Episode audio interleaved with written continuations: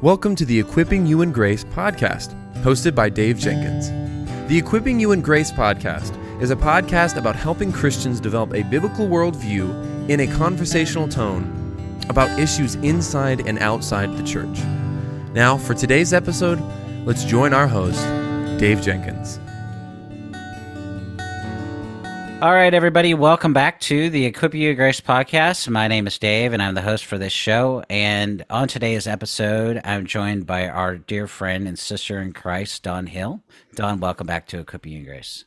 Hey, Dave. Hey, everyone. It's good to be back. Yeah, it's good to have you. Well, um, I don't know that everybody knows this, so let's just start here. You know, Dawn and I have been working on a project. Um, it's going to be uh, targeted at the layperson for one book, and then um, the second book is going to be more academic in nature.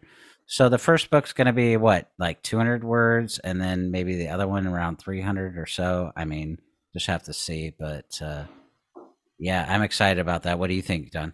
Yeah, I'm really looking forward to um, to getting it out and and providing some information for people to think about in a biblical way as far as the modern deliverance ministry is concerned. Yeah, that's good. And people may not know that. Uh, just just real briefly before we get into this today and the topic, um, people may not know this, but uh, we're we're doing a lot of episodes uh, on contending for the word. So if you're not subscribed to that show, um, you'll want to head over there um, and check that out because uh, that's really where we're talking about false movements and ideologies and, and those kind of things. So uh, today, uh, this is go- actually uh, this episode uh, really gets to, in my estimation, to the heart of this whole movement. Um, we're going to talk about why Christians should care about and speak about uh, deliverance ministry. We we've got into this, but um, you're gonna you're gonna see why this gets to the heart of it as we as we go through. So, um, any any thoughts before we get started with the first example, Dawn? No, I'm I'm ready to to dive in and to help those to try to work through some of this. Yeah. So our our first example is uh, Derek Prince. Uh, you would know, you guys know who he is. He uh, is a deliverance, was a deliverance minister, and a very well known deliverance minister. And uh, he traveled all over, all over the place, Africa and the United States and and Europe and uh, anything. Am I missing anything on that there? So, um, we're gonna l- watch a, a little clip, a brief clip of him talking about um, from Mark uh, 1, 27 through 29 and the video is called Christians Can Have Demons That Need to Be Dealt With. So here's that clip. And immediately his fame spread throughout all the region around Galilee.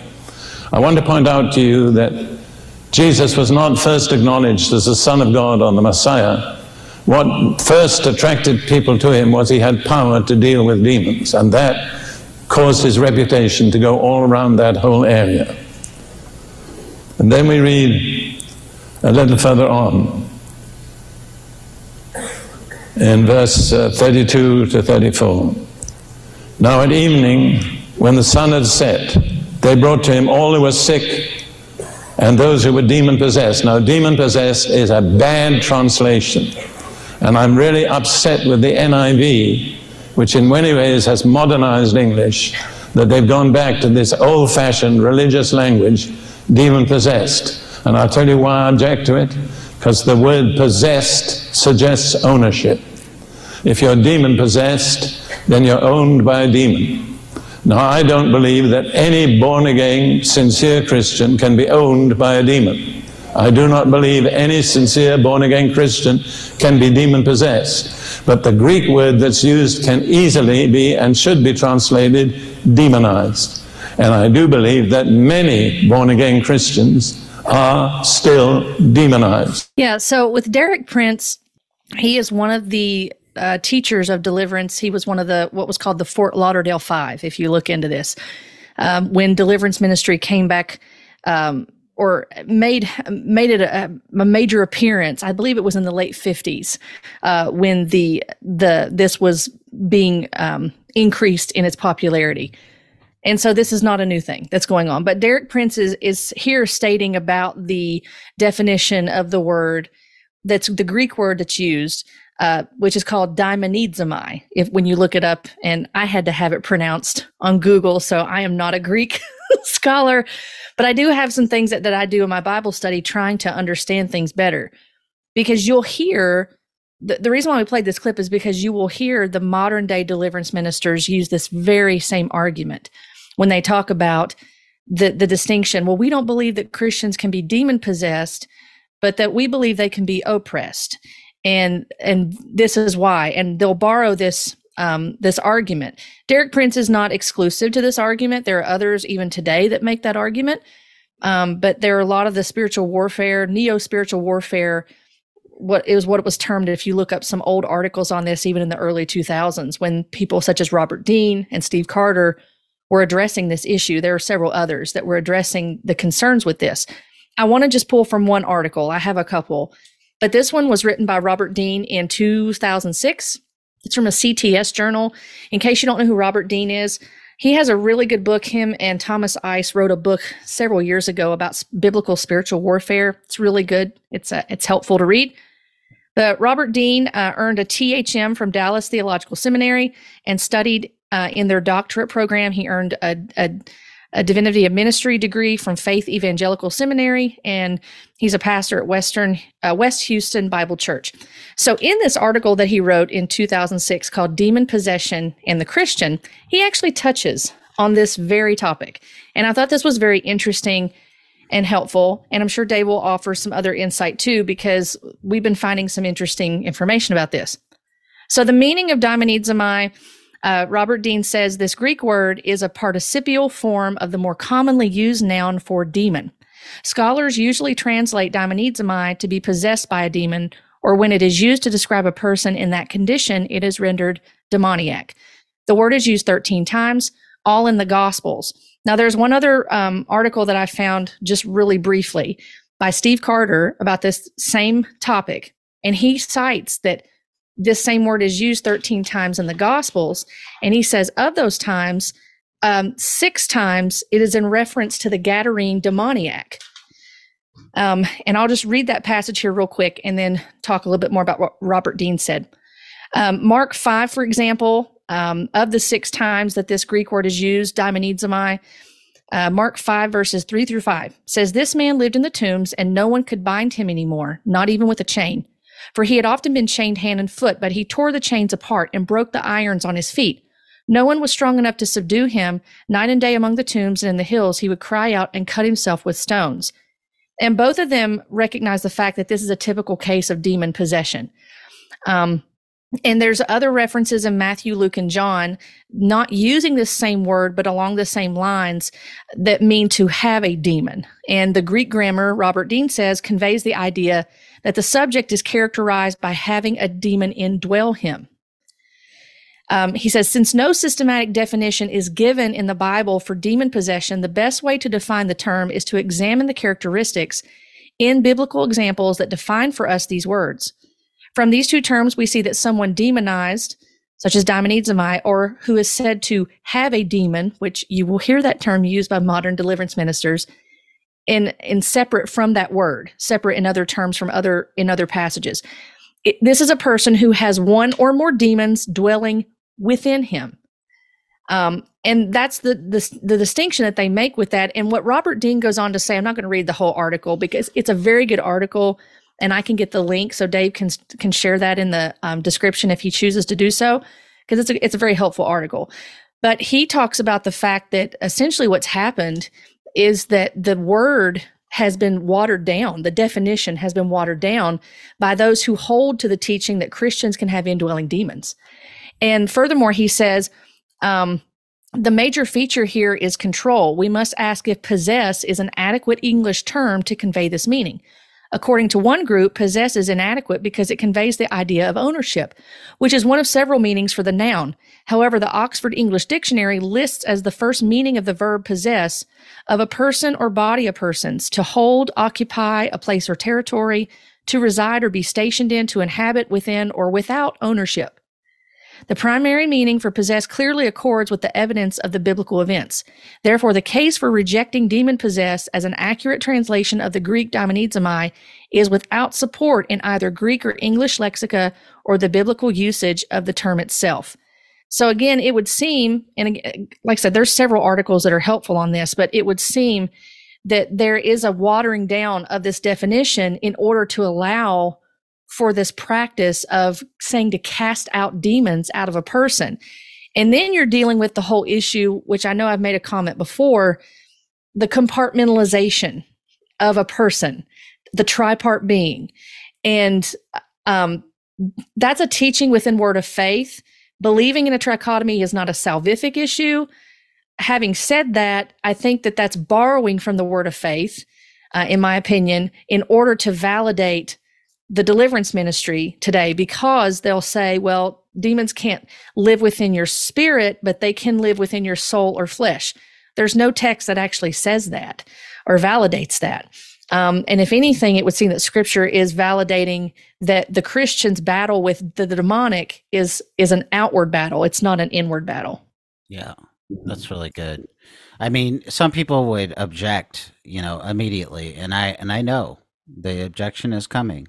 Well, Derek Prince never taught that Christians could be demon possessed. But notice what he said. He said, yes, he said that a Christian can't have uh, a demon, but he said that they can be demonized. So, I mean, it's really semantics at that point. You're saying, on one hand, that the Christian can't have a demon, they can't be possessed because they have the Holy Spirit, which is true. But then what they're saying, then he says that they can be demonized. But in but in other teachings that he's given, like in the War of Heaven, God's epic battle with evil, uh, published in 2003 by Grand Rapids, he claims that we, including Christians, have any unconfessed sin. That in that area we do not have the full legal rights of redemption. Satan still has a claim in that area. He has a legal right to occupy that territory.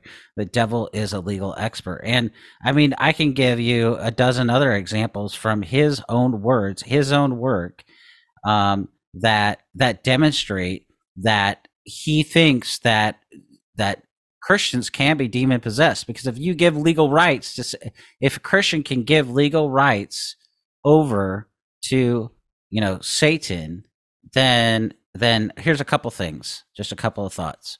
One, um, you're get you're surrendering your your security in Christ. Well, we don't have any. We don't we don't hold ourselves fast because we belong to Christ. And Paul makes that abundantly clear in Romans 8 31 through 39, where he some five or six times talks about, if you read it, the work of Christ on our behalf. You know, it's always it's what Christ did, and then it, you know it's a it's a matter of our security. Um, it's what Christ did, and then he talks about how we're held fast.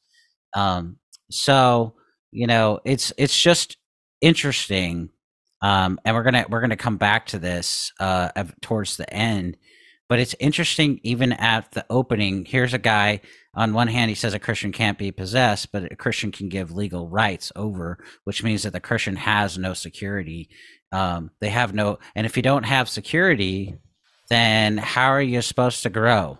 Um, and then, and then, what do you do with like a passage like John 15, and what do you do with a passage like Second Peter 3:18, which commands us to grow in the grace and knowledge of the Lord? What do you do with all the commands given in Paul's epistles? I mean, it's just uh, not only that, but it makes our forgiveness, as I've said in other places, it makes our forgiveness uh, conditional rather than secured based on the once and for all sacrifice, which Hebrews uh, very clearly proclaims because Jesus is our substitutionary um, sacrificial lamb who paid the penalty in our place and for our sin and was buried and rose again.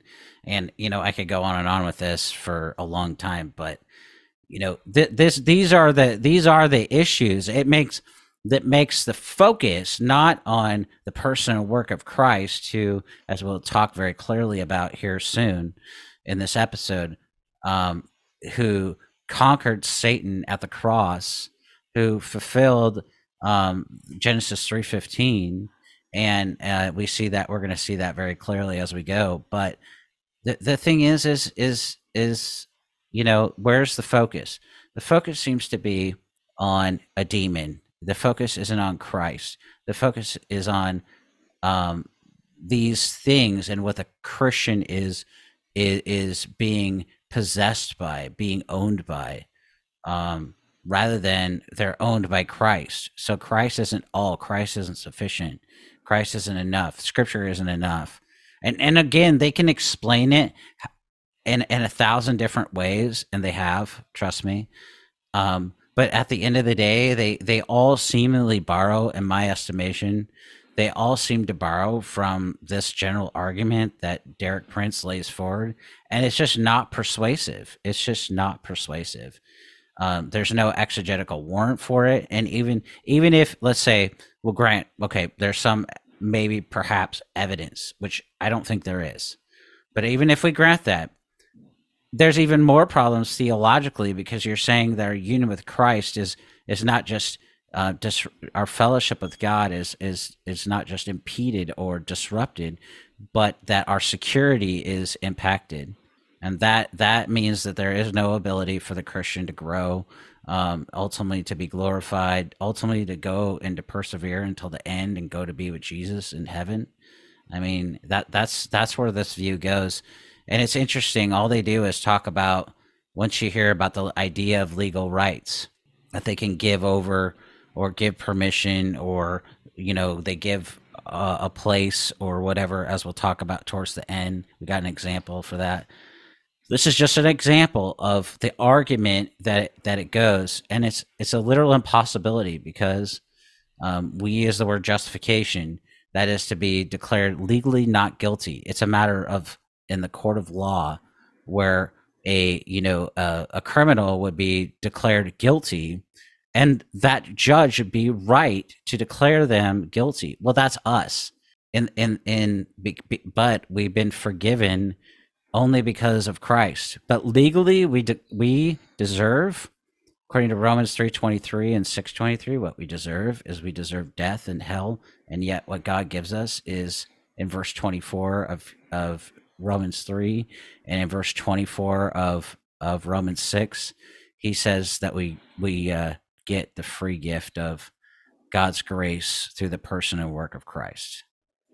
Oh, I, while you're talking, I was thinking on a couple of things that uh, that I had recently been considering with the whole deliverance stuff. For example, in Ephesians two, one where uh, Paul is talking about, you know, you were dead in your trespasses and sins.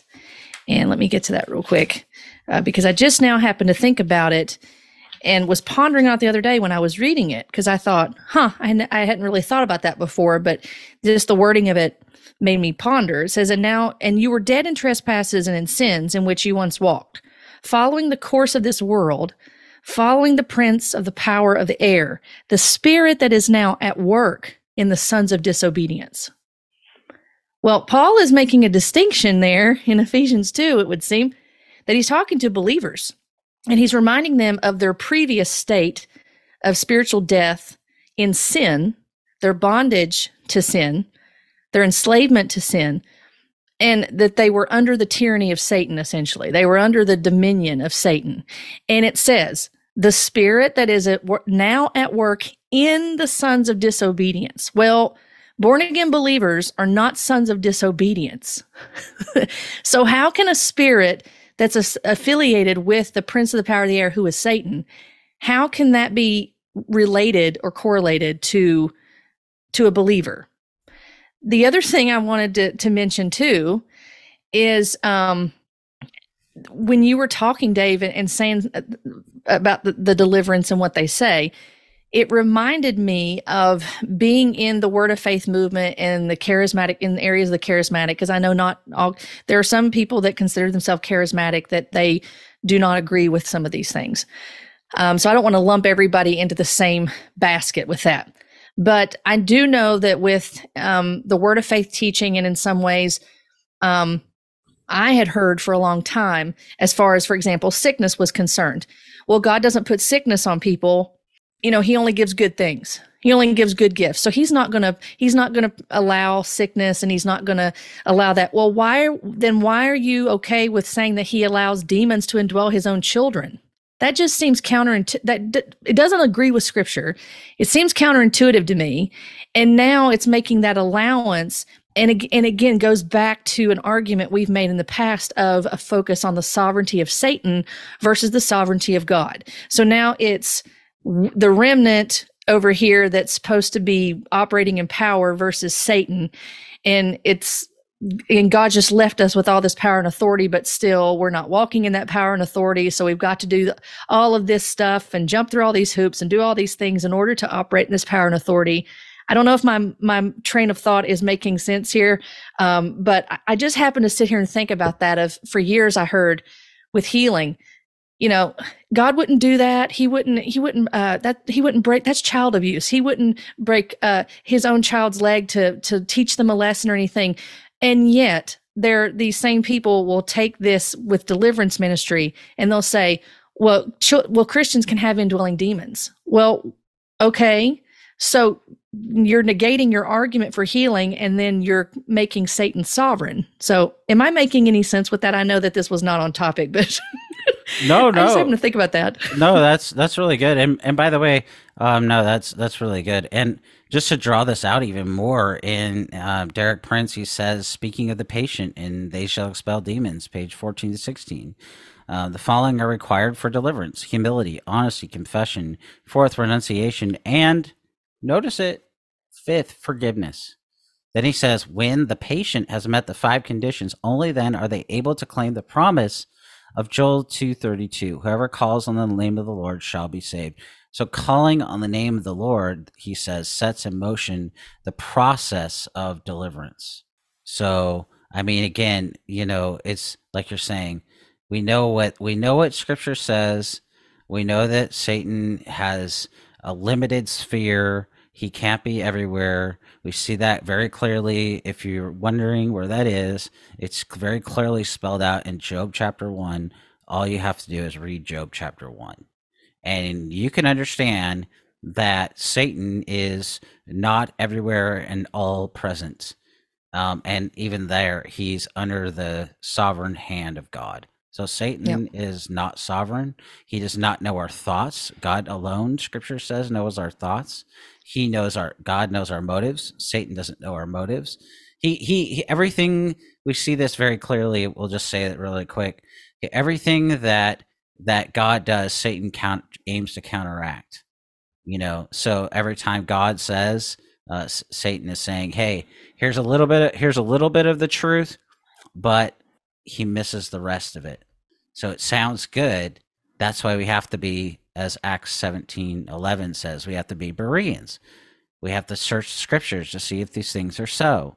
This is why we have to deal with the substance of what is said because because some people think some people think that this is all just splitting hairs and it doesn't matter. But the thing is is that when the word is rightly handled as as, as a command in in second timothy 2.15 when the word is rightly handled the people of god are helped when the word of god is not rightly handled then the people of god are not helped the people of god are confused they're deceived and and the bible has a lot to say just go read Jeremiah and Ezekiel, for example, about what God thinks about false shepherds who lead people away from the Lord.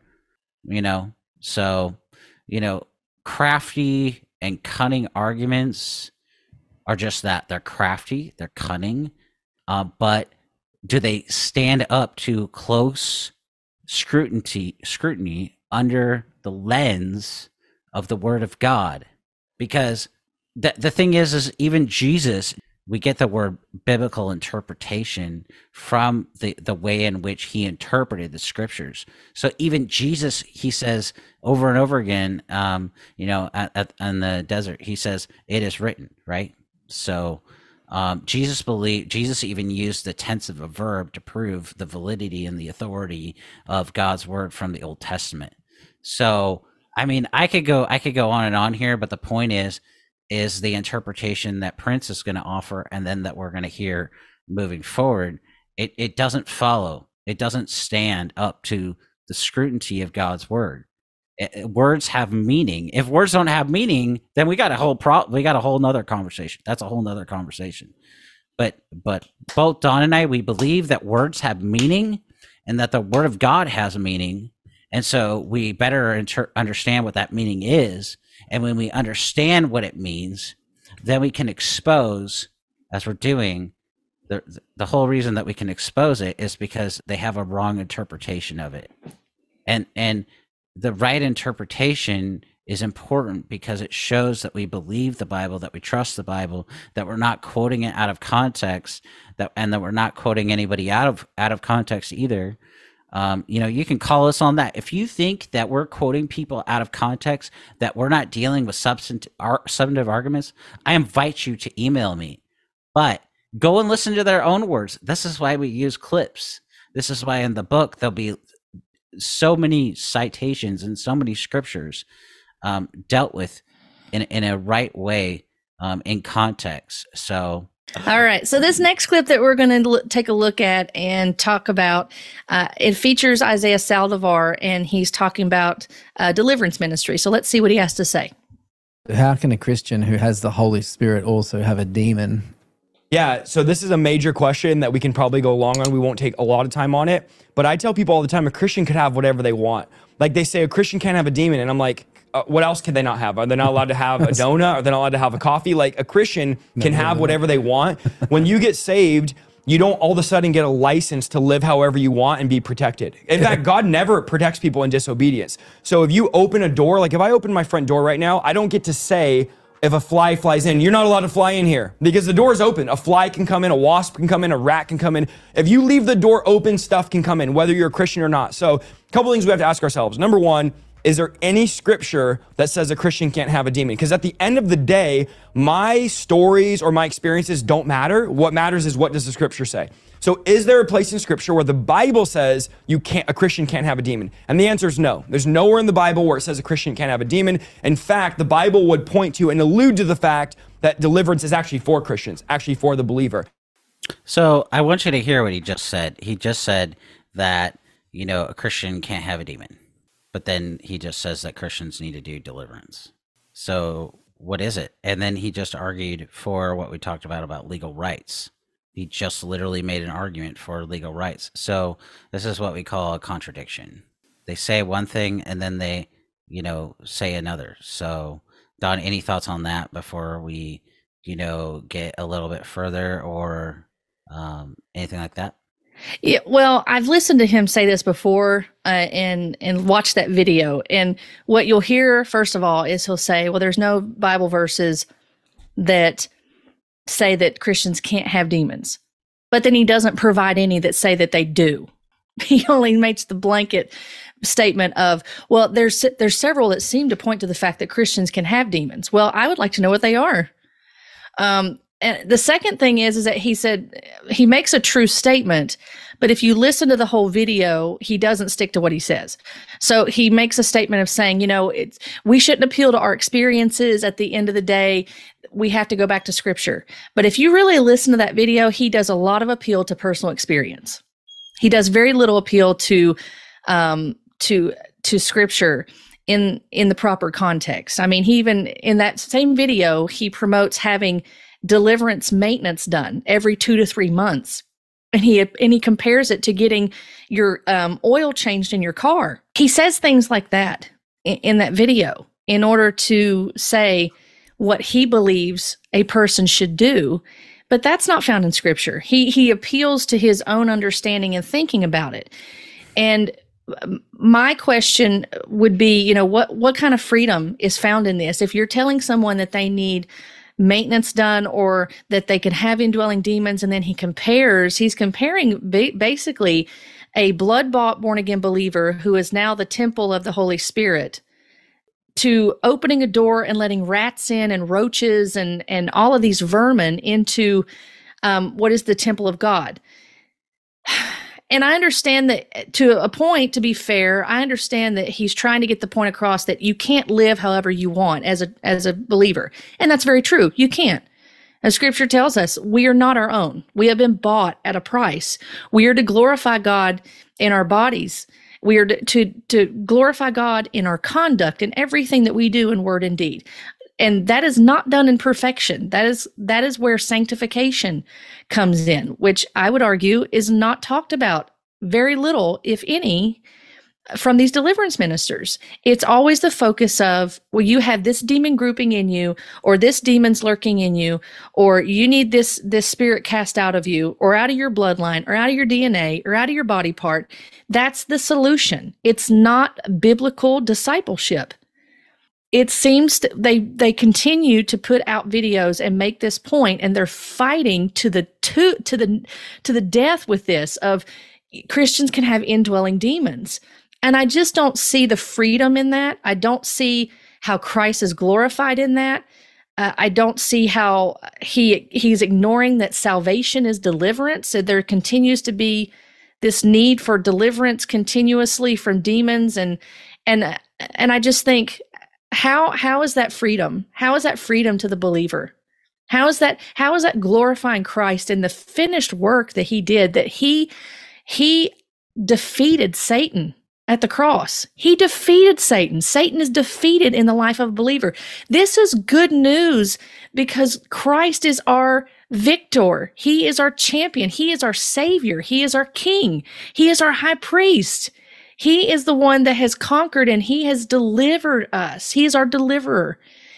And even though they'll say these things at times, it just seems it seems the emphasis is on you have to do this. You have to be your own savior, essentially. And then it becomes works based salvation. And that it's devastating. I mean, we, we, talk to people all the time that are coming out of this. I talk to women on a daily, I'm not kidding, a daily basis that email me, reach out to me. I talk to some of them on the phone, perfect strangers that reach out. And the level of abuse that's going on, the manipulation, the confusion, the twisting of doctrine, uh, uh, questioning faith, of questioning everything, and having to to try to walk alongside these women and to try to help them find a biblically sound church, try to untease the knot, if you will, of like a ball of yarn. I told Dave a good analogy, the best way I can describe it. It's like a ball of yarn that's been all knotted up. And if you've worked with yarn at all, because I'm a knitter, I haven't knitted in several years because I have young kids, but if you've knitted, then you know what I'm talking about. Well, if you get a ball of yarn that gets knotted up, it's a nightmare to try to untangle it. And that's what I liken coming out of this type of movement too. It's like a ball of yarn that's been knotted up and you got to tease out the yarn the, of the knots without destroying the whole thing. And it does damage. It's not bringing freedom. I'm, I'm sorry to go on on that, but it just, it doesn't bring freedom to people. This is not freedom. And this is not honoring Christ when you're telling people you need deliverance maintenance. You're, you're just opening a door, letting rats in and vermin in, and you're doing all these things. You, over and over again, we're told in scripture, look to Christ. Keep your focus on him. He is your hope. He is your deliverer. He is, he's the one that brings you freedom. He's the one that has given you peace with him. And he's the one that sustains you and he delivers you and he strengthens you. But that's not the message. Uh, I appreciate the zeal that they have, but it's not the message that, that, that they're broadcasting. The, the gospel is, is such good news. Yeah, that's really well said you know and this is the problem like you're touching on they they appeal to subjective ex- experience which is which is what we've yeah. been talking about this whole time. They they uh, are it's all about my testimony. So you, you see this with the domino revival. Everybody had a you know a, a testimony of how the lord worked in their life. But where's the word of god? Um, where's it being tested their experience being tested by the word it's not there. Yeah. And that's what these proponents of of this uh deliver modern day deliverance ministry do. It's all about my subjective experience. Um and yet the the scripture very clearly tells us that we're to do what in first uh, thessalonians 5.21 test all things and to hold fast to what is good so um, that's what we're going to do here. That's what we're going to do in the book. That's what we're going to continue to do when they make claims, when they go to the scripture, the way they use the scripture. We're going to keep in. We're going to keep uh, talking about that. But um, just to be crystal clear of, on our end, you know, there is no clear example in the Bible where a demon ever inhabited or invaded a true Christian. Uh, we never see that. Never in the New Testament epistles are believers warned about the possibility of being inhabited by demons. Neither do we see any rebuking, binding, or casting out of uh, of a demon of a true Christian. The epistles further never instruct believers to cast out demons, whether from a believer or an unbeliever. Christ and the apostles were the only one who cast out demons. Every instance the demon possessed people were unbelievers. So, so uh, scripture is very clear that demons can never spatially indwell a believer, uh, despite what we're going to see here in just a minute, uh, the claim. So I'm going to anticipate that claim and I'm going to answer it, but we're still going to listen to it. But a clear implication of Second Corinthians 6 is that the indwelling Holy Spirit could never cohabitate demons. Let's look at that real quick. It says, What harmony has Christ with Belial, or what has a believer in common with an unbeliever, or what agreement has a temple of God with idols? For we are the temple of the living God, just as God said, I will dwell in them and walk among them, and I will be their God, and they shall be my people. Well, in Colossians 1:13, Paul says that God delivered us from the domain of darkness and he transferred us into the domain of his beloved son. So, we've said this before, salvation brings true deliverance and protection from Satan in Romans 8:37. Paul says we are overwhelmingly overwhelmingly conquered through Christ in 1 Corinthians 15, 15, 7 uh, he, God says He gives us the victory. In Second Corinthians two fourteen, He says God always leads us in triumph. In First John two thirteen, John says we have overcome the the evil one. And in First John four four, He says the indwelling uh, Holy Spirit is greater than Satan. So these are glorious truths. And so, how can you affirm those truths and yet believe demons can indwell genuine believers? And yet, this is exactly what um, these, you know, uh, professing Christian uh, teachers, pastors. They're all uh, pastors. They teach, and so um, you know this this causes a uh, a number of problems, uh, as we've talked about uh, biblically. It causes problems theologically because it, like we just talked about, it, it does away with sanctification. Um, and and and the other thing that he didn't mention, he said he didn't even talk since he's talking to the Christian he didn't he minimized um, the discipline of the Lord, you know that that Hebrews talks about. And what about what about that? You know, so you know what about the role of the Holy Spirit and sanctification? And so, just to wrap this very brief explanation up, you know, when the Holy Spirit inhabits a person, no demon can set up house as a squatter, and dwelling by demons is only evidence of a lack of genuine salvation. Yep, I would agree. So we, we have a we have another example that that will actually um, draw this out just a little bit more. So the next clip that we are going to look at comes from Vlad Savchuk, and again, he's another proponent of deliverance ministry that we've talked about before. But we're going to hear him talk about uh, trying to refute that Christians can have demons. Christians can't have demons because the Holy Spirit cannot coexist with demons. Because the Bible says that light and darkness does not coexist. The Bible doesn't say that. In 2 Corinthians 6 14 all the way through 17, Paul is talking about believers not being unequally yoked with unbelievers. And he's saying that light and darkness doesn't have fellowship. Righteousness and lawlessness doesn't have communion. He's not talking about coexistence, he's talking about covenant. And he uses that to encourage Christians not to date unbelievers. Now, let me ask you a question Do you know Christians who date unbelievers? Yes, we do. So it's possible to do that. It's also possible to have light and darkness live in you. Why? Because a Christian can choose to yield their life to darkness. That's why the Bible tells us not to give place to the devil. If we were not capable of giving him place, the Bible would never warn us to not do that. As a Christian, you can have demons, but demons cannot have you. And because you have the Holy Spirit, you can experience freedom and deliverance in your life today. You know, I have I have a lot of thoughts on that. I, have already dealt with the Second Corinthians passage, and we very clearly saw that you know it's not possible that a Christian can have a demon. But I, I, I was just thinking as that was playing, and I'll, and I'll tie this in.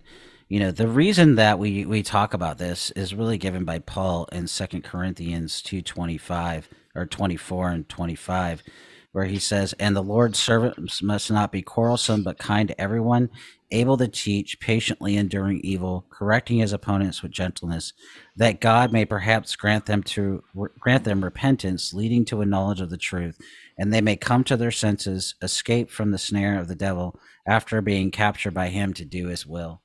And the reason that I I mentioned that it is we're we're doing this as Paul said, correcting opponents, opponents of the word of God. Now, some of what Vlad said, you know, there, um, you know, some of his understanding of that particular passage is is good. Um, you know, we shouldn't marry uh, or be in a in a relationship as a born again Christian and dwelt by the Spirit with an with a non believer. You know that the passage is very clear about this. But he he says that a Christian has light and darkness in them, and just and I and as I'm thinking about that, I'm thinking, well, then uh, Scripture interprets Scripture. So First John uses the comparison and the contrast of light and darkness, um, and the light represents you know, when we confess our sins, John says, if we confess our sins, he is faithful and just to forgive us and to cleanse us of all unrighteousness. If, and then he says, uh, I believe it's verse uh, six or seven of of chapter one. He says, if if we you know sin, we deceive ourselves, and the truth is not in us. That's darkness. So for the Christian, they are to walk in the light um, because they belong to the one in Jesus who says he's the light of the world. And so um, this is a this is not a even a this is not even a plausible explanation that Vlad just offered. It it, it uh, does damage to the text because it makes a suggestion that Christians do have demons, despite what he said again. Um, because again, words have meaning, and and using words when we use words, especially when preachers use words, and I'm just going to say this as a preacher. Um, when preachers use words, they use words to convey meaning. The meaning it doesn't originate from them. The meaning is to originate in God's word. We only have authority to say as Christians what God has said and and to rightly handle the word of God. And so we have to do that. Um, and especially a pastor, Acts 20, uh, Paul commands the elders at Miletus to preach the whole counsel of God. And of course, we know in uh, 2 Timothy 4 uh, Timothy is commanded to preach the word. And so uh, this is egregious um, that he is saying this, and it's not even the most egregious thing that Vlad has said. So um, again, uh, this this passage doesn't mean what he said. Um, if we look at just just I just use one example, First John. Um, he, he's not saying that the if he means to be clear, if he means that we can have indwelling sin, that's one thing. But he's not saying that. He's saying the Christian has light and darkness, and nobody knows what that means. And so, what that does is it spreads not help, you know, because as Christians, we're Ephesians four twenty nine commands us to speak edifying words and words that build up. There's nothing edifying and nothing upbuilding because there's nothing in his explanation that ultimately um, explains and deals with the text. Instead, people are um, instead confused and not helped. So, um, what are your thoughts, Dawn? Yeah, I just happened to remember in Ephesians five, and I know we're going to be talking about Ephesians four at some point in the in the this episode, but Ephesians five actually touches on this light and darkness as well. Um, in Ephesians five, Paul is uh, using one of the chapters in Ephesians. The, the last three, to my understanding, are dealing with the application of being a Christian. Um, the first for, first three, he's talking about uh, what Christ has done, and the last three, he's talking about how we are to be in Christ. And um, it's it's uh, beautiful. I'm, I'm, starting a Bible study on this right now that Susan Heck has done with one of her books, and um, it's I'm really enjoying it so far. But Ephesians five um, he's talking about walking in love. And I'll pick up um, in verse six. Uh, Paul says to the, the believers in Ephesus, Let no one deceive you with empty words, for because of these things the wrath of God comes upon the sons of disobedience. Therefore, do not become partners with them, for at one time you were darkness, but now you are light in the Lord. Walk as children of light, for the fruit of light is found in all that is good and right and true, and try to discern what is pleasing to the Lord. Take no part in the unfruitful works of darkness, but instead expose them. For it is shameful even to speak of the things that they do in secret. But when anything is exposed by the light, it becomes visible. For anything that becomes visible is light. And I just want to read this in my study Bible here for that verse where it in uh, Ephesians 5 8. Darkness here describes the character of the life of the unconverted as void of truth and virtue in intellectual and moral matters. And it's cross referencing what you were uh, talking about, Dave, First John chapter 1, verses 5 through 7. And it goes on to say the realm of darkness is presided over by the power of darkness, um, citing Luke 22 53 and Colossians 1 13, who rules those headed for outer darkness. Tragically, sinners love the darkness. It is that very darkness from which salvation in Christ delivers sinners. So, again, I mean, um, like Dave was saying, scripture interprets scripture. When someone says something like that, yeah, it may sound really good but he his message was void of sin. That's the that's what we have to understand as believers. We've been given power over sin. Doesn't mean that we walk perfectly because we're not delivered from the presence of sin yet in this world. So we're still in the presence of sin the difference between us and a believer is that we have the indwelling of the holy spirit because we've been regenerated. And now we can walk in newness of life because of Christ, because of his spirit indwelling us, leading us, guiding us, conforming us to the image of Christ, convicting us, teaching us what the word of God says so we can walk in obedience as we are supposed to. Not that the obedience saves us, but that is bearing, that's part of us bearing fruit in keeping with repentance. And again, the argument is, where is the victory in this message that he's saying? Because if your answer is, well, it's everything's a demon, I don't see a lot of victory in that as opposed to someone coming to you and saying, I'm dealing with this issue. Okay, well, let's face it head on. This is a sin problem. And as a believer, this is what scripture says and how the ways you are to walk. And this is how you renew your mind. And this is not an, a quick and easy fix. And we know that sometimes there's people that deal with stuff for years, but there's still victory in that because of Christ because he is our hope. Even he's our eternal hope. So even if we face things in this world and we're dealing with things and struggles and difficulties and sin, that we still have victory, that that Christ has overcome these things and that we are not darkness. That again, if you read Ephesians particularly, you're going to see that there is this distinction made between those that walk in darkness and those that walk in light. There is no mixture in that.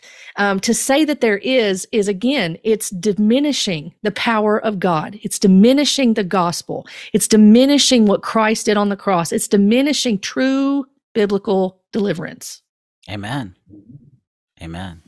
So we're going to hear from Isaiah again. And this time he is going to be telling us that deliverance is just the start or the beginning um, for the, the Christian. So let's, let's see what that says. Deliverance is not an easy ticket, a get out of jail free card. You still need to have a, a, life of prayer. You still need to fast. You still need to consecrate yourself, live holy, walk before God. You still need to be involved in a local church. You still need to have these Christian practices. It's not just get delivered and you're good forever. Okay? Deliverance is just the start. But again, Jesus cast out demons everywhere. The disciples cast out demons. So we, as according to 2 Corinthians 5:17, are ambassadors of Christ. John 14, 12, the same works I've done, you'll do an even greater. And so this is why we do it. We don't do it because we just decided one day we're gonna do it. We do it because we're walking in the path that Jesus paved. Stop listening to these YouTubers that have never done any deliverance teaching you you don't need to do this. I, will I'll obey Jesus. Jesus says I do. You say I don't. The disciples did. You say I shouldn't. I think I'm going to go with the Bible. Yeah, I think I'm going to go with the Bible too. Amen. Yeah. no, no. Yeah, I'm going to go with the Bible as well. which which is interesting because you know in that other clip that we watched, he he even says very clearly that, you know, it's not about our story or anything like that. It's all about what God has said. Okay. And, and we can amen that. I, I can even charitably be thankful that he's pointing people to, you know, being consecrated, be, living a holy life that honors and pleases God, and even be part of a local church. Okay, Sure. I can appreciate I can appreciate that. You know, I appreciate that. I, we want to point out the things that they say that are good because we don't want anybody to think that we're lacking in charity and that they don't say anything ever any good. Okay, I appreciate that Isaiah said that. Okay, so there you go. I said something. You know, I'm giving. Uh, I'm being charitable, and I'm I'm just saying that you know that was a good point that he made. Okay, he didn't say enough about why that is and the power of it, but you know, it was still a good point. right He, at the end, he responds to those who are calling them out, which would include me and Todd, Mhm. which is not the only time that, uh, and I could give examples here, but this is just one example of us getting called out. Um, got people like us who are calling them out. They're feeling the need to say what they want to say, which is their right. Okay. Um, Yep. but they have the ability to make statements. But the question is, is whether those statements are biblical again, or whether they're not. Because again, we believe that the Bible is the final authority for faith and practice. So, so he quotes only two verses in that whole. Um, I think it's fifty nine seconds. Um, he he says talking about um, 2 Corinthians 5:17 it says therefore if anyone is in Christ he is a new creation the old is past behold the new has come and, and we know what that is about it's about that we have been made new not because of ourselves but because of Christ like Dawn said it's because of the sufficiency of the person and work of Christ when he said it is finished in John 19:30 it it was enough it was done. It was signed. It was sealed in the blood of Jesus. Um, you know, and then we know he was buried and he rose again, and the veil was torn in two from top to bottom, uh, so that we could enter into the very presence of God, um, because he he he was the final priest. Uh, he paid the penalty for us, and now he is our high priest. He's our intercessor, as even as Paul says, he's our mediator in First Timothy 1.15 between God and man. Um, so, you know, th- this idea that uh, we must engage in deliverance on the basis of that, that's not what that means. So we can just say no. That's that's not a right handling of Scripture. But then he goes on and cites John 14, 12, which says, Truly, truly, I say to you, whoever believes in me will also do the works that I do, and greater works than these he will do because I'm going to the Father. You know, we we've heard this with the word of faith. We hear it with the New Apostolic Reformation. We we hear it right with these deliverance guys. So what does this mean? Does it mean I, I get to do whatever I want to do? I just speak it and declare it and and uh, oh yeah, I snap my fingers like a like a like you know in Aladdin and here comes here comes the you know the the genie out from his bottle. I mean, is is that what Jesus is talking about here? I mean, you just have to kind of, you know, uh, laugh a little bit. But in in some ways, it's not funny. But I'm just being, I'm just drawing this out a little bit for you.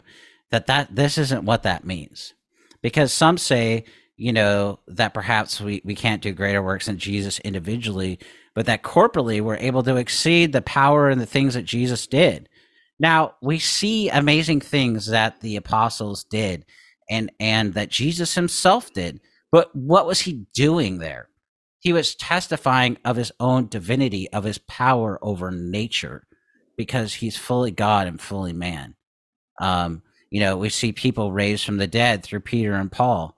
But we we have to say that this is not ever in the Bible. It's never a me- this method was never um, it was it was a, an event that yes it happened but it was never normal it was never an event that would always happen in the bible meaning that it was an exceptional event that demonstrated to the power of god in that particular time and to the message it validated, valid, validated the message And so we don't need that today because we have the 66 books that constitute the Word of God.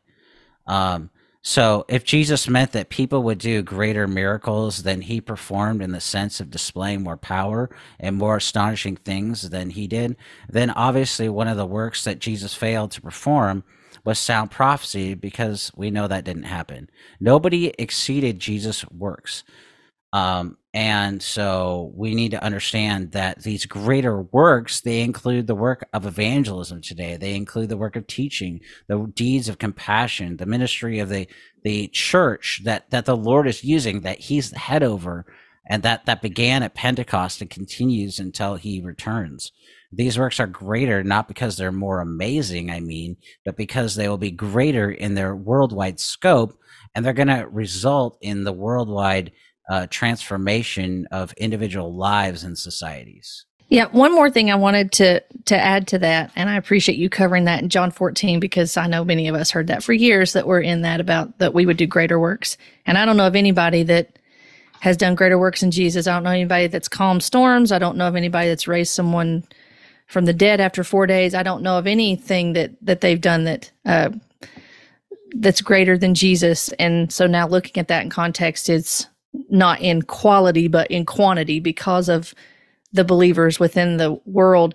And you know the other thing to consider was second corinthians 5 when you hear isaiah say that we are ambassadors for christ well the whole context of that is talking about the ministry of reconciliation which is what christ tells us to do as ambassadors of christ. And, and that is the gospel. That is calling people to be reconciled to god um, by repenting and putting their trust in Christ to save them from the penalty of their sins, to be reconciled to, to the ministry of reconciliation.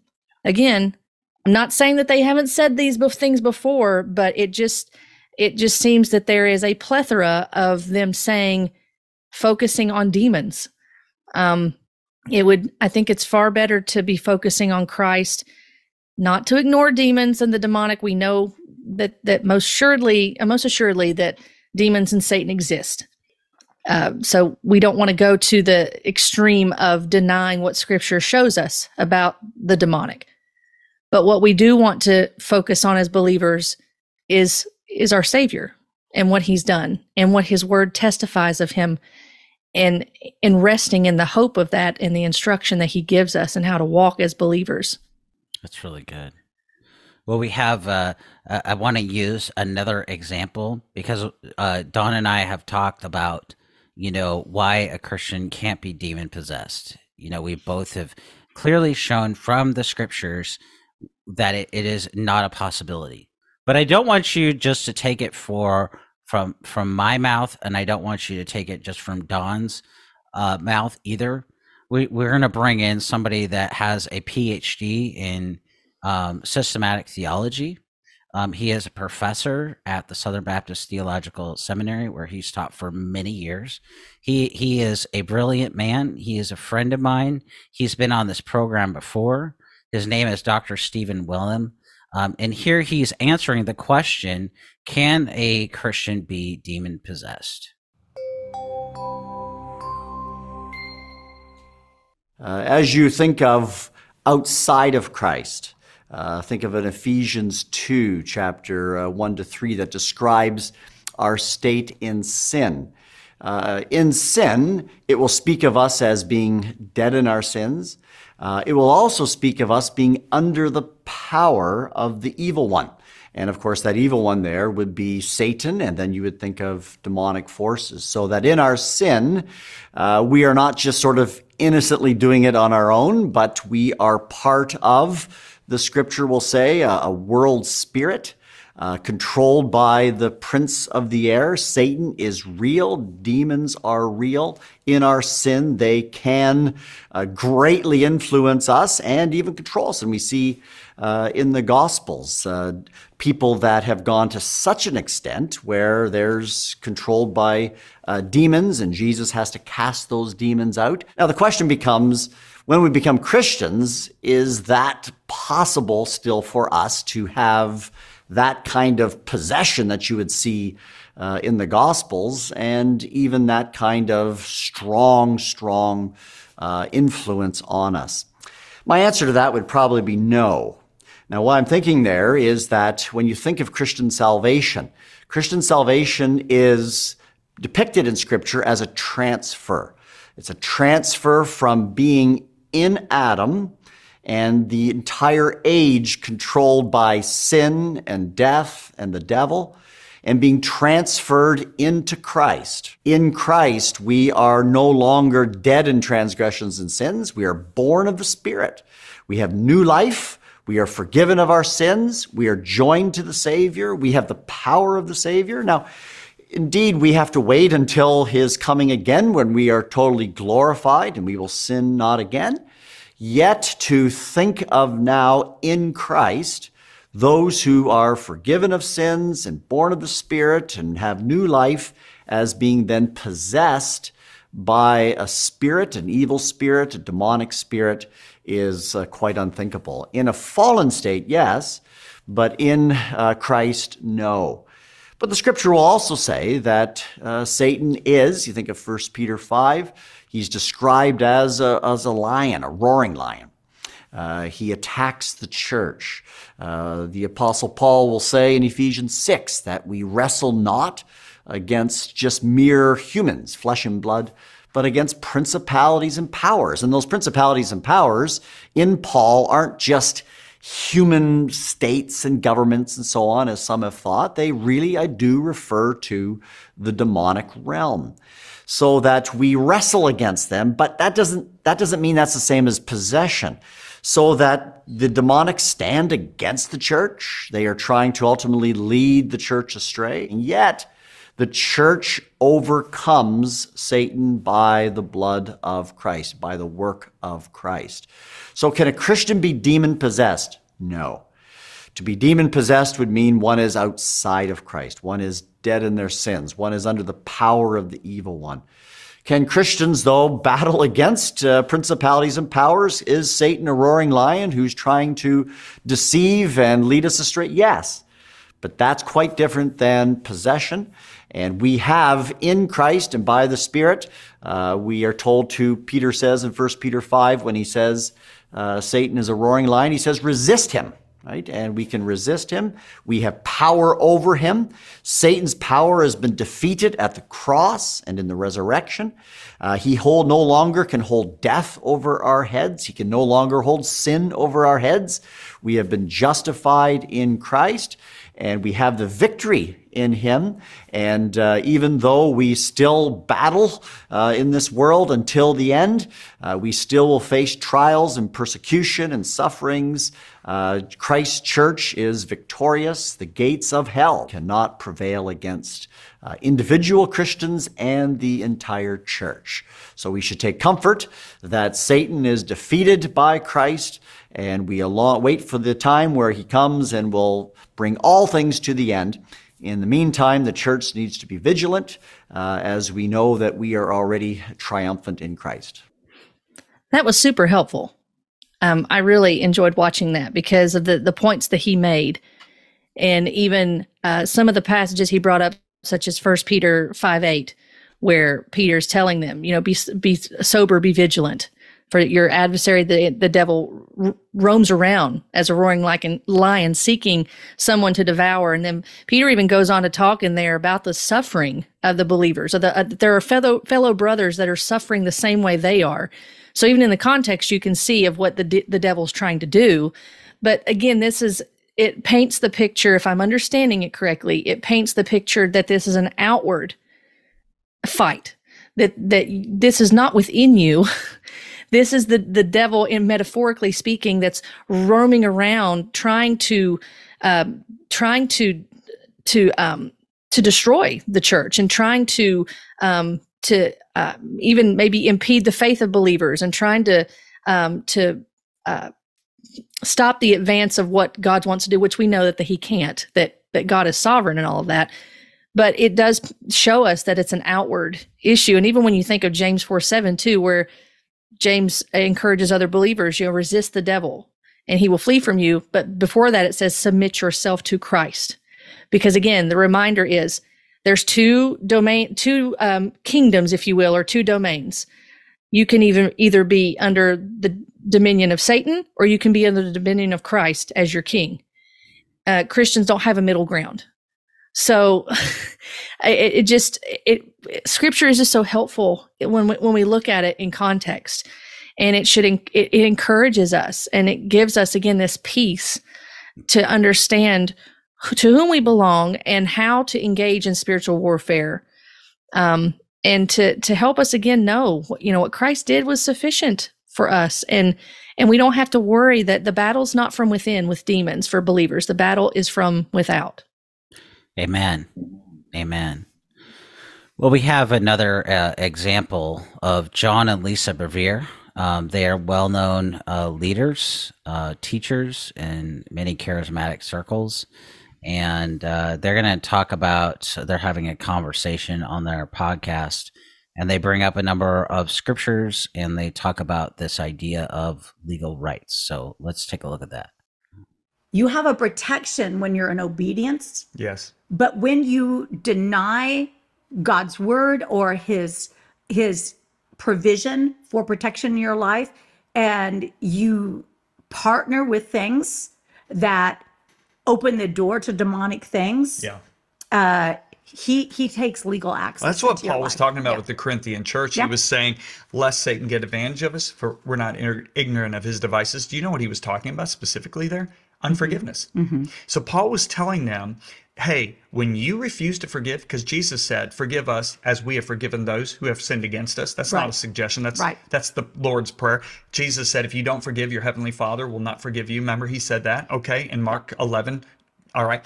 So when we refuse to forgive, we give foothold to the enemy. Um, I will never forget, ever will I ever forget this.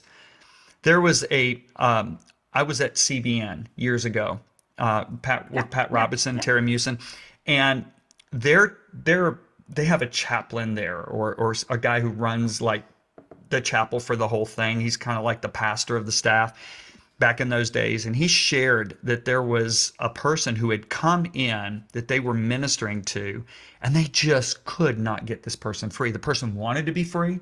The person was a baby, baby Christian, wanted to get free, said, Please, can you have your counselors pray for me? And he said, We were baffled until the Holy Spirit gave us a vision. And we saw a that every time we prayed for him, this person was in a wind tunnel, right? And or excuse me, not this person. We saw a demonic spirit. We saw like a wind tunnel, and a demonic spirit had a hold on a bar. And when we prayed, it was like a massive wind of the Holy Spirit went through, and the and the demon it just a hung it on. had a, a hold. it just hung on. How Yeah. interesting. And, Okay. and and the Holy Spirit revealed to them he's holding unforgiveness. Hmm. So they asked him, and he said, "Well, he started saying it was something. I think it was his father or something like that." And they led him in a prayer to forgive. As soon as he forgave, they had another vision, and they saw the wind blow, and they saw that demon just gone like that. Yeah. So, So it know, had legal access, a legal hold. Yes. Because of the unforgiveness. How about Ephesians? Paul says, Don't let the sun go down in your wrath, right? Lest we give Satan a foothold. That's the exact translation in the NLT. A And- and, foothold. can I just say, I remember when we were early married, I, I, um, I would, if I didn't forgive you before we went to sleep at night, it was like I dreamed all night and was mad, got madder and madder and madder.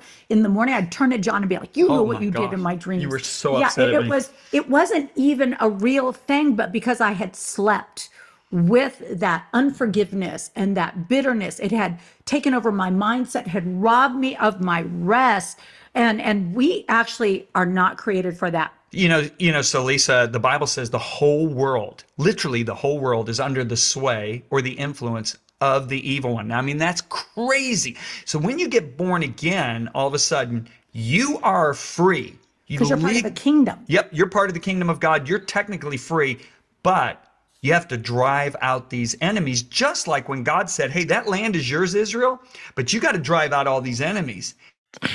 listening to, to them talk about this, um, there is an appeal to an experience of a vision in order for someone to be free. and even using Ephesians 4 26 that talks about uh, uh, give no, which I have the ESV, give no opportunity to the devil. Um, and I've heard some people say give no place, and they'll say it's a geographical location. But when you look up that word, it has a few different meanings. And uh, the argument for deliverance ministry is made well, you're giving the devil an actual place within you uh, when you listen to deliverance ministers. Now, I don't, I know that the Beveres are talking in a different way, but still they're applying that the demonic has some sort of hold to where if you don't forgive, then you're giving legal access, which I would like a Bible verse for that, where it says that we give demons as believers legal access to indwell us. I would like, I'm still waiting for a Bible verse for that. But uh, that's a, there's an appeal to a vision before and after ministering to this person. And so the the people listening to this are left with thinking, well, we have to to believe them because they're saying this this vision was given to them, and so this must be true. Instead of going back to again biblical discipleship and telling this person, hey, you know, you need to forgive because unforgiveness is a sin. It's not a demon; it's a sin. Um, and and again, just the whole use of that passage, which I know you're going to talk about, but it's just the whole appeal to subjective experience and using that as your your foundation for truth is it it leads into concerns and problems. Yeah, that's that's really well said.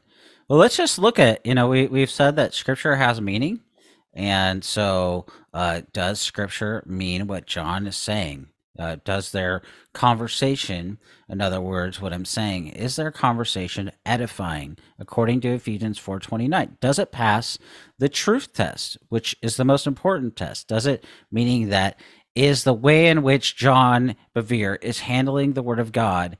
Does it actually cohere with the meaning uh, of what Paul and, Jesus is actually saying? So let's take a look here, uh, starting with Second Corinthians 2 10 through 11. Anyone whom you forgive, I also forgive. Indeed, what I have forgiven, if I have forgiven anything, has been for your sake in the presence of Christ, so that we may not be outwitted by Satan, for we are not ignorant of his designs.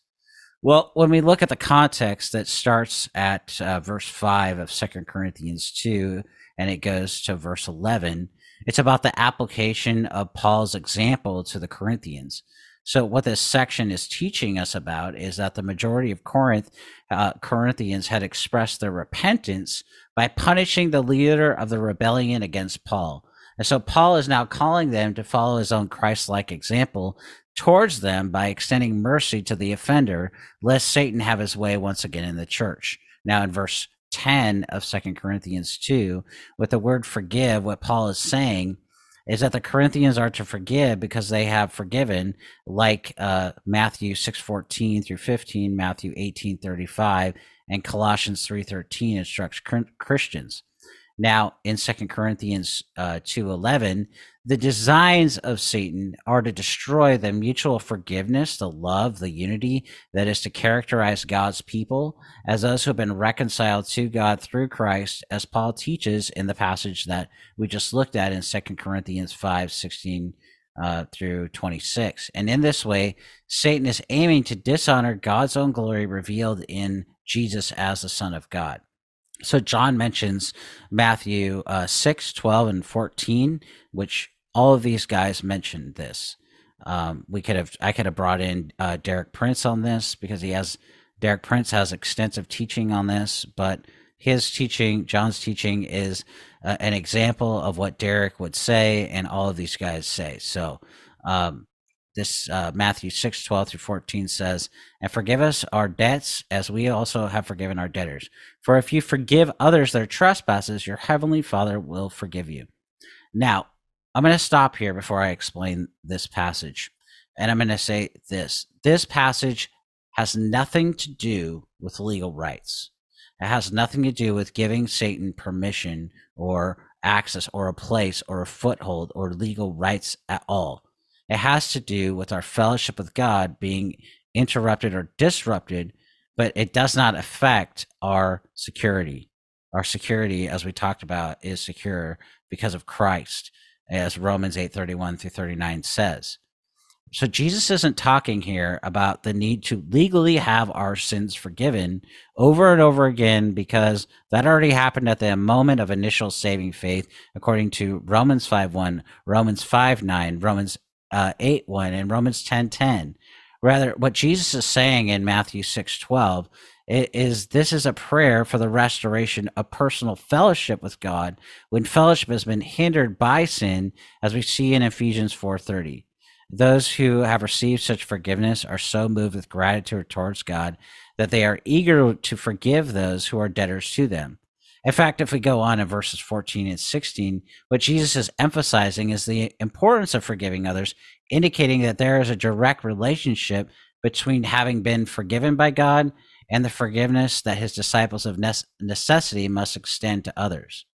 So as we talk about Matthew 6:12, forgive your trespasses, it refers to the restoration of personal fellowship with God and not to initial saving faith. That means that the interpretation offered by these guys is not biblically warranted. It's, it doesn't explain the passage at all, and it's not what Jesus is meaning. I just want to say that. John also mentions Mark 11, 24, and 25. Therefore, I tell you that whatever you ask in prayer, believe that you have received it and it will be yours. Verse 25. Whenever you stand praying, forgive if you have anything against anyone, so that your Father also who is in heaven may forgive you your trespasses. So, whatever you ask here, it means that God delights to give good things to those who ask Him, as Jesus says in Matthew 7 11 and is capable of granting any prayer, though we must ask with godly motives, according to James 4 3, and according to the will of God, as we see in 1 John five fourteen believe in and receive it and it will be yours. That means that those who trust god for the right things in the right way can have confidence uh, in the truth of philippians 4.19 that says that god will supply every need according to his riches in christ jesus knowing that he will work as romans 8.28 and 32 says all things together for good and will graciously give us all things. And so those teachers like john they they misuse mark 11 uh, 24 through 25, suggesting that if uh, they pray for physical healing or some other request, and if uh, they can just have enough faith, then they can have confidence that God has already done or would do whatever we ask God to do. But we must always have the same perspective Jesus had here, which is confidence in the power of God and submission to the will of God revealed in the will of God. I mean, in the Word of God. Uh, Mark 14:36 says, "Father, all things are possible for you, and yet not what I will, but what you will." So John is talking about legal rights. You know, we, we see that he uses a personal story to prove his theology, um, not scriptural engagement, not real scriptural exegesis. There's an appeal, as Dawn said, and as we saw, to experience divisions to deal with deliverance. So that's extra biblical revelation that counters and undermines his even appeal to scripture. So that denies uh, and minimizes the sufficiency of scripture. And then we know that Lisa talks about um, legal rights. Uh, don't let the sun go down on your wrath. That's that's in Ephesians 4, uh, 26 and 27. They use that to prove legal rights. And they say that even though Christians are converted, they have to drive out demons. So let's look at that really quick. Ephesians 4:26 says, "Be angry and do not sin. Do not let the sun go down on your anger." Now, as Dawn and I were talking about this, a couple things strike me uh, as Dawn was mentioning. The first three chapters of Ephesians, they're all describe uh, what Christ has done. You know, you you, look at uh, Ephesians one, you know about uh, our, the sovereign electing power of God and and what God did in Christ. And chapter two, we see you know that we're saved by grace alone, the faith alone, in Christ alone, and that He broke down um, in the latter part of the chapter. He talks about how the dividing wall that that separated Jews and Gentiles has has been uh, because of Christ. We're one in Him, and and on and on. And so um, chapter four through six is all about you know what we're to do in light of those truths not just um, that we can give up our security and give up our that we've been united to christ but that we are his and he is ours. And so so there's that. That's the context. We have to understand everything in context. And then and then when we get to the this passage paul's point here is that christians be not consumed by anger nor should one's anger even be carried into the next day so that it might give an opportunity for the devil. Now the the, the they would argue that you know this means uh, a place that it means a place and so it is they t- interpret that as a literal place. But a literal place um, isn't that it does mean a literal place in the Greek, but Paul isn't saying that we're literally giving a place, a foothold, or again, our legal rights to Satan. That's not what he means. Um, what instead, what Paul is doing is he's he's talking about you know be angry, he says, and don't sin. So there's righteous anger that is being you know we can get angry at, at the things that god dis, displeases that displeases him like you know sex trafficking and abortion and um, sexual sin and murder and those those things that scripture clearly says. But we cross over the line there's a there's a very thin thin and i mean thin line. Um only how thin that is i mean god knows. Only god knows really. Um, we cross over the line when when when we start saying things like, oh, "I'm going to do something," you know, uh, so we could be righteously anger, have righteous indignation. But then, if our motive is is to do harm to that person or in any way, physically or emotionally, or with the words out of our own mouth, we've we've sinned. Um, but that doesn't mean that means then that we have to repent not that we give Satan a, a legal place, because again, the context doesn't warrant that that interpretation that they're offering because the context is about things that are to be displayed in the life of the Christian. And and and furthermore, I just want to say one thing in in verse uh, in in uh, Ephesians five one, he says that, that we're told to walk in a manner worthy of the calling that we received. And even in verse twenty nine uh, of the same chapter in in Ephesians four, he says that we're to speak words that build up. So how does that make sense? If we're giving Satan a legal place and and a legal foothold, then how does that make sense in light of the context, in light of what Paul is meaning? Um, so we have to understand things in context and what they mean. Um, and and you know what uh, we we do uh, have as Christians, to be clear, we do have what we call indwelling sin. We have remaining sin, and what that means is that we're not totally like Jesus, and so we have we have to repent, and and repentance is not just a sorrow uh, for your sin. It's not just seeing it and then turning away. It's being sorrow for it. It's seeing it as it is, as described by God. It's a it's a missing of the mark. It's a crossing of the boundary. It, it's a breaking of the commands of God. And so it's, it's a cosmic treason, as R.C. Sproul said. And so we see the sin, our sin and we turn away from our sin by turning to what Christ has done in his death, burial, and resurrection. That's why Paul can say in Colossians 3, by the way, he, he talks about the works of the flesh in, in the first 11 verses. And then in verse 12, he can say, put off the old man and put on the new man. That's because the new man is who we really are in Christ, in union with Him, and in the Lord. So the words in the Lord, in Him, in Christ are Paul's way of saying, This is who you are, this is your identity, this is who you belong to. And then um, so the idea here in in um, this this section is Paul's giving practical examples of how church members can build up Christ's body based on their real identity in Christ. So hopefully that's helpful. Yes, thank you for sharing that, Dave. That is very very helpful to to hear that and the breakdown of it and to apply it. So thank you for sharing that. Absolutely. So we have one more we have one more clip and before I before I give this clip um as I've as I've been as we've been Dawn and I have been talking and, and praying, the reason that I want to give this clip is because what it does is it powerfully illustrates what we've been talking about. The, Paul, Paul Washer is a very passionate preacher. So if you've never heard Paul preach, well, you're in for a treat because uh, he is He's about as passionate as as he gets, but he's passionate in the right way. He's passionate for the sake of truth. He's passionate for the glory of God. He's passionate because of the sufficiency of Christ revealed in the Word of God, and and so he's going to talk with us. Um, this was a message, I believe it was delivered in 2017 at G3, Um, and yes, in at G3 conference 2017, it's titled "Biblical versus Demonic Spirituality in the Church." And and what this clip is going to do is it's really going to illustrate the difference between being grounded in the Word and what that means versus those who don't. So let's hear from Paul now are instruments of apostasy. Look at verse 2 by means of the hypocrisy of liars, seared in their own conscience as with a branding iron. You need to understand something.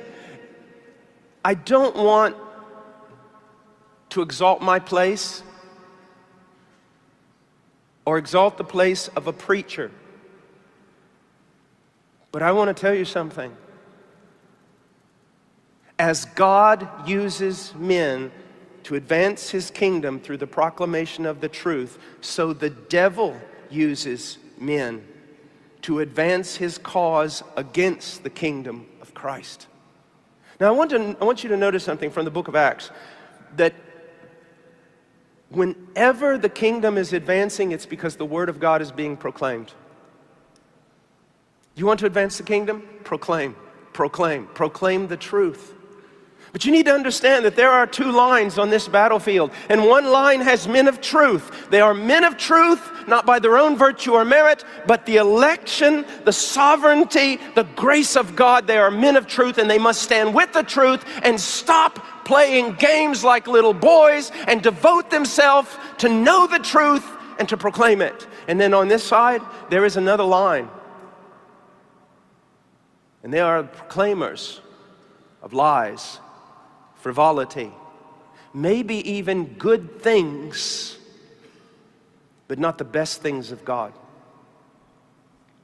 Now, it says that they're liars because they do not speak the truth.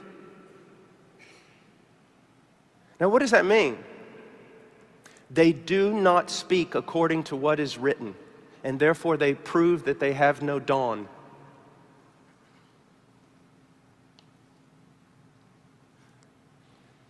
Young man, when you get up in the pulpit, no one needs to hear from your heart.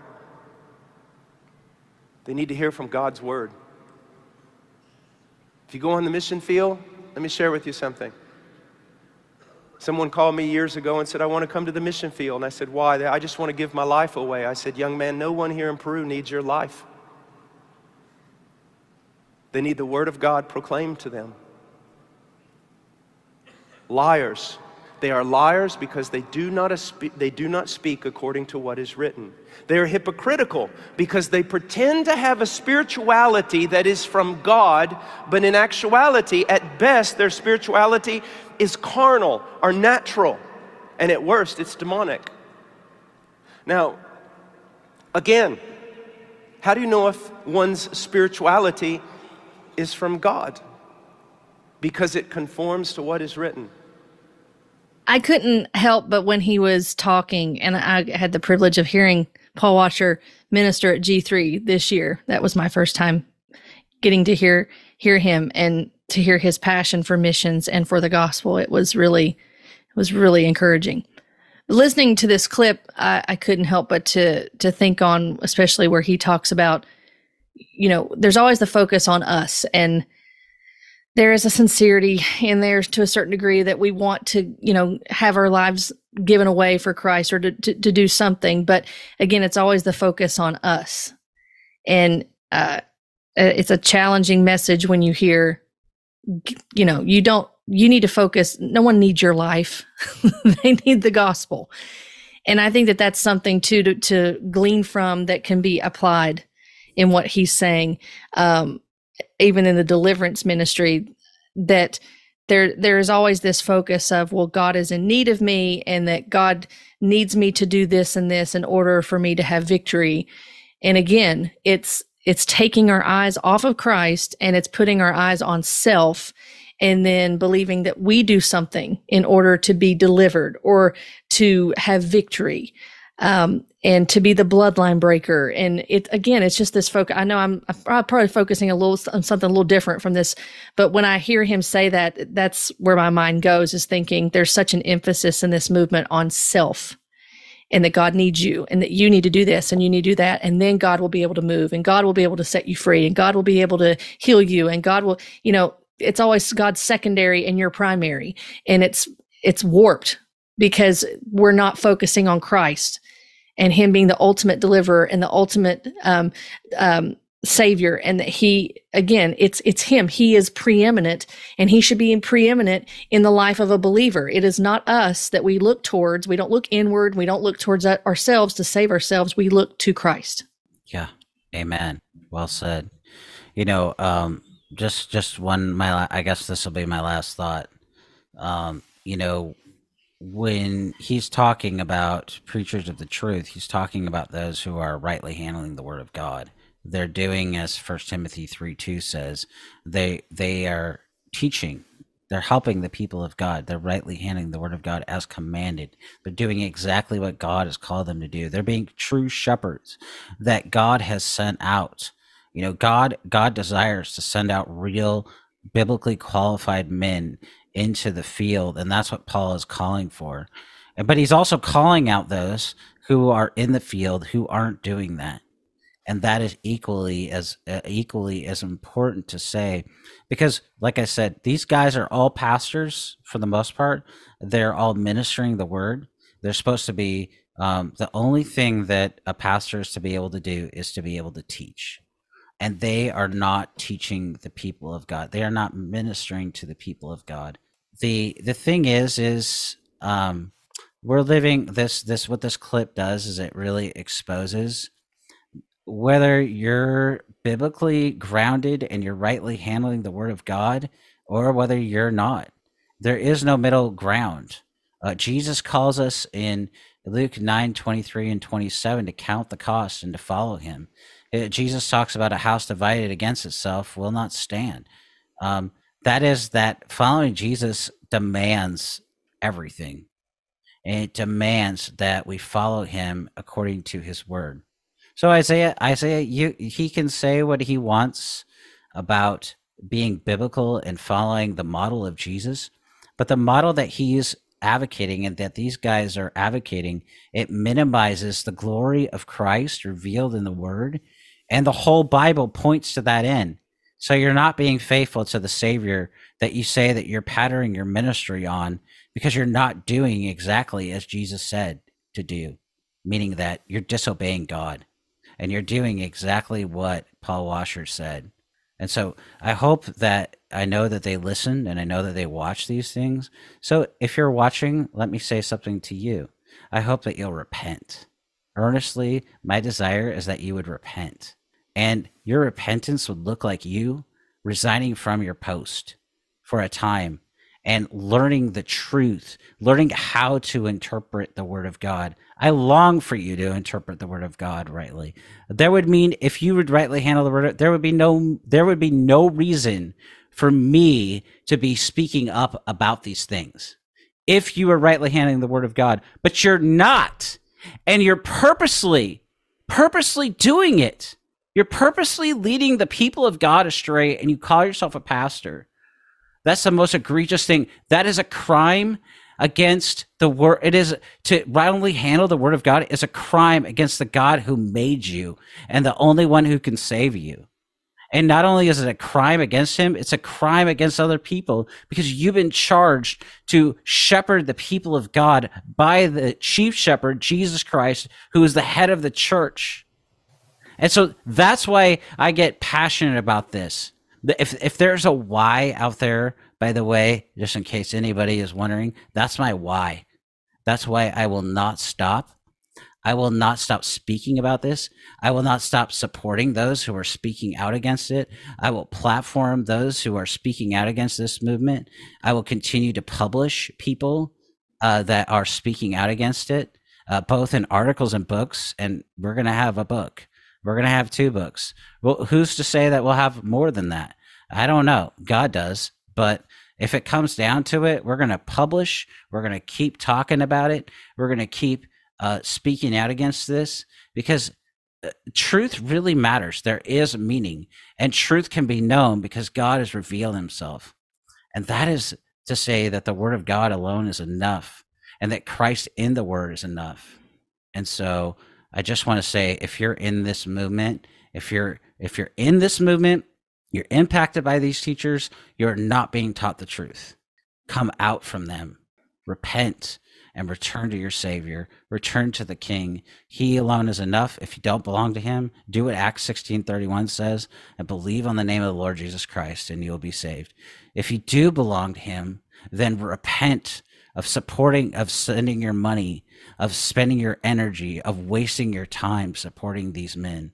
It, it, and, and if you're if you're on the fence about speaking up about this, I hope that if you're a biblically informed and biblically grounded and biblically shaped Christian, that you will speak up about this and that you will join join us in speaking out for the honor and glory of Christ as revealed in scripture because truth matters and we believe truth but we're not only supposed to speak the truth paul says in ephesians 4.15 we're speaking in love so those are my last thoughts Dawn do you have any last thoughts before we close No, I just say amen to what to what you said and and echo that sentiment. And I, I do want to say I do want to say this is that well two things. Let me say this too quickly.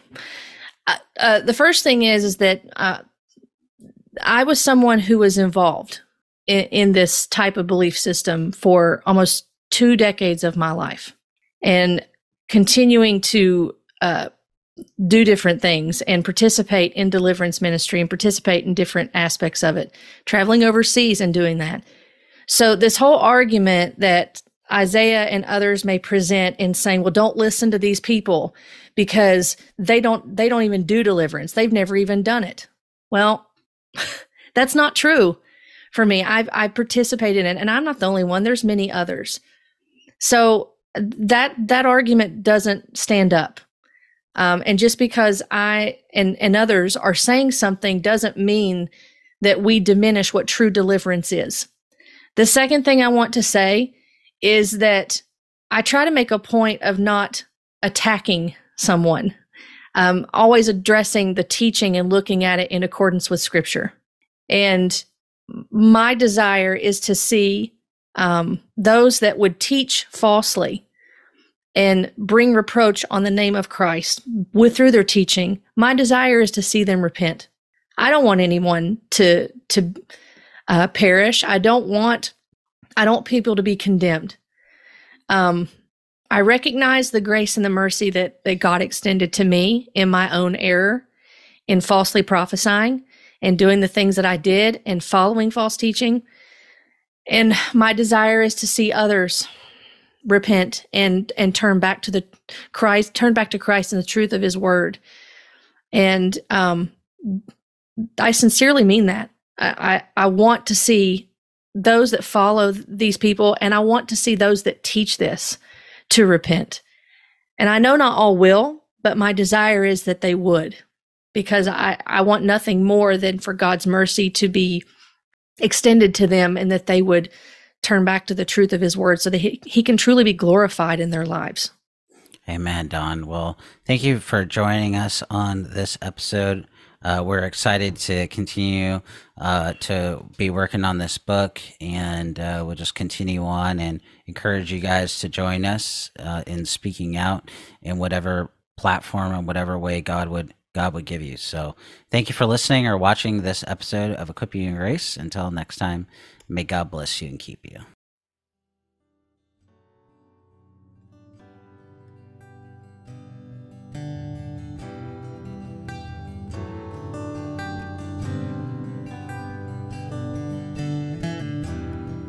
Thank you for listening to the Equipping You in Grace podcast.